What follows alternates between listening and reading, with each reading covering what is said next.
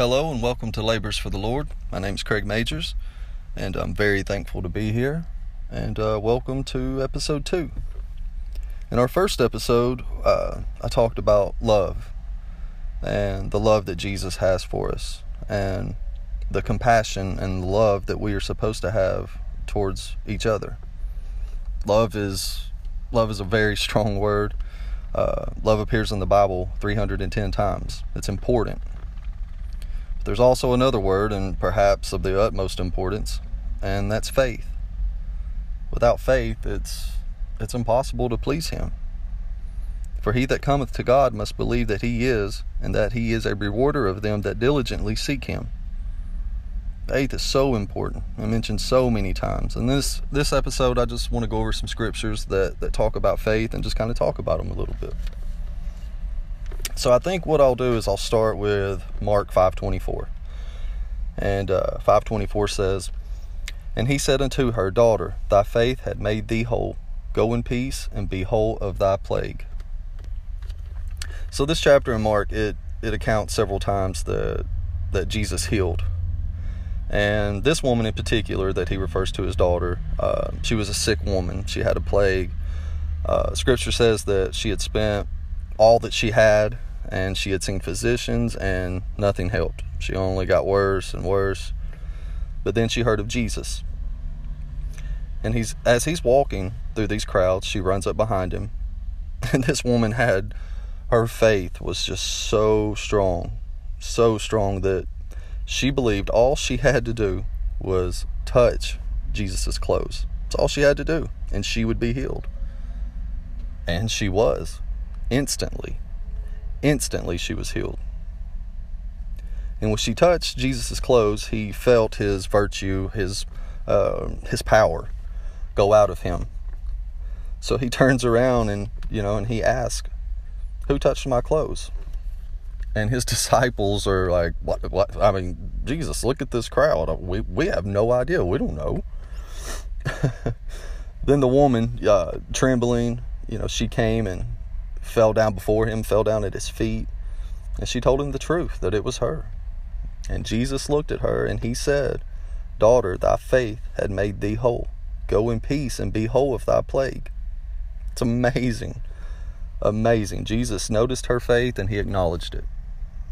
Faith is everything. And this woman, man, she really had the faith, so strong.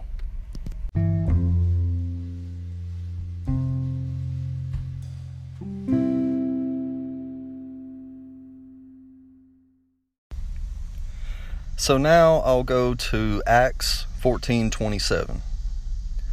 "And when they were come, and had gathered the church together, they rehearsed all that God had done with them, and how he had opened the door of faith unto the Gentiles."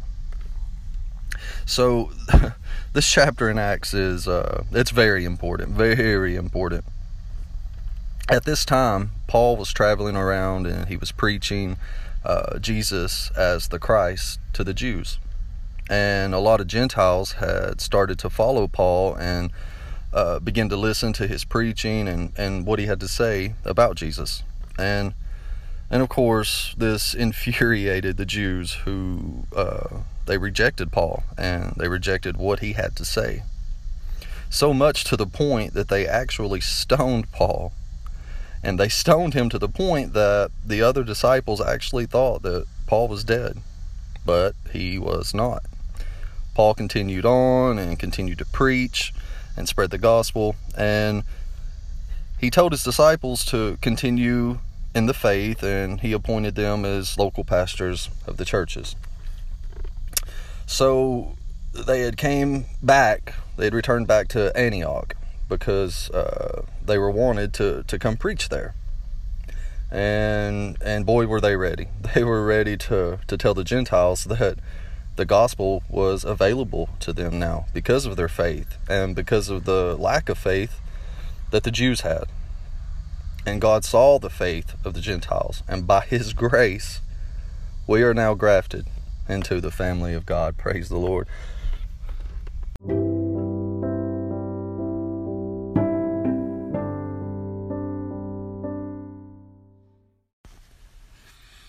Okay, so next I'm going to read from uh, Romans chapter three, verse twenty-four through twenty-five. Being justified freely by his grace through the redemption that is in Christ Jesus, whom God hath set forth to be a propitiation through faith in his blood, to declare his righteousness for the remission of sins that are past, through the forbearance of God. And uh, another another powerful message here in, in Romans. Uh, pretty much Paul is telling us that it is faith in Christ Jesus that saves us and justifies us in the eyes of God. And that word, uh, that big word, propitiation, is uh, it's an old word that basically means that something was done to satisfy God's wrath. And I think we all know that what that was, and it was Jesus. He gave his life as a sacrifice to pay for our sins, for our sin debt, and uh, gaining God's favor and cleansing us of our sin. Verse twenty-five says, it is through faith in his blood that we are declared righteous. Faith in what Jesus did for us.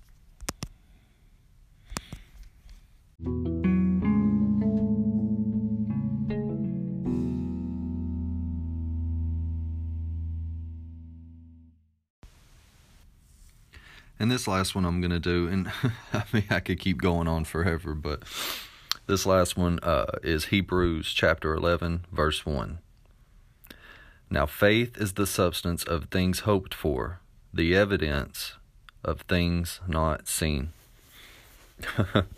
You know, when when we walk with Christ and we grow closer to him, there should be a change.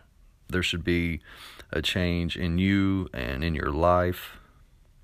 And there should be that evidence that we are working out our own salvation, Philippians two twelve.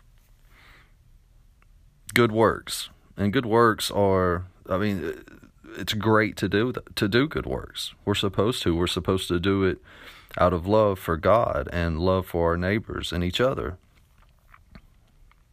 But as it says in Ephesians chapter two, uh, verse eight through nine, we are saved by grace through faith and not by works. As Christians, we are dependent upon faith. It pleases the Lord that we have it, that we live on it. Faith in Jesus Christ. So I'm going to wrap it up there, and uh, I just want you guys to know that I love each and every one of you, and I, I pray for you guys daily. I pray for everyone.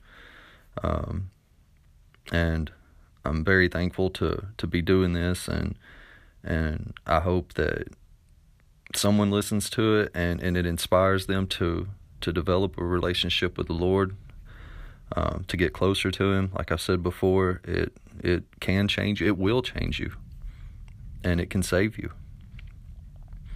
So I'm going to end this with, uh, this was a question that, uh, a question statement that Uh, Billy Graham wrote, and and I love it. It does not matter how big your faith is, but rather where your faith is at. Is it in Christ, the Son of God, who died for your sins? God bless each and every one of you.